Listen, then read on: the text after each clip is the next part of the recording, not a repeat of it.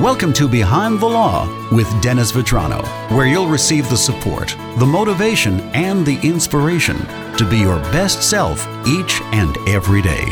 And now, here's your host, Dennis Vetrano. Time again for Behind the Law with Dennis Vetrano. Welcome back, Dennis. Good to see you, Joe. We were just talking off the air before we started about millennials and money. Very interesting conversation. Can we do a little bit of that here? Yeah, sure, sure. You know, well, let me start off with, you know, this is an article that I shared from the uh, Wall Street Journal, which which I thought was was very interesting. And and look, if you go to our Facebook page, and I encourage people to do that, what you're going to find there are financial articles, articles about investing, um, articles about what to do and what not to do with your money in terms of investing and retirement and those sorts of things, and also relationship advice. And you're also going to see some statistics on divorce. So that's what we try to keep on our law office and even my personal um, social media uh, Facebook page. So certainly check those out.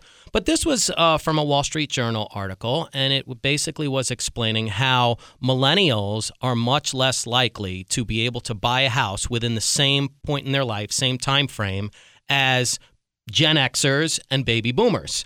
And in large part because of really three reasons student loan debt, overall debt, and the cost of living.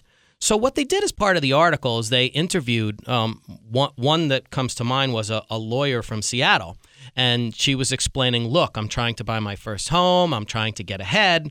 And the typical conventional wisdom, the advice that you're going to get from your parents. You know, parents are always full of advice. Absolutely. And you got to, you know, it's a mixed bag. You got to know how to sift out what's useful for your purposes and what is not.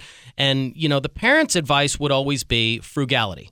Okay, so don't buy that, you know, latte at Starbucks every day. Bring your lunch to work. Try to keep, um, you know, try to drive a more fuel efficient car. Don't live extravagantly. And that was the way to get ahead.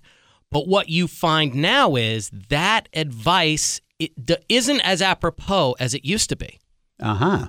We're going to continue this next time we get together and get that advice. In the meantime, please visit Dennis's website. Yes, drvetranolaw.com, and definitely check out the Facebook page, even my personal Facebook page. There's a lot of interesting financial articles there. Dennis, always good to see you. Good to see you, Joe.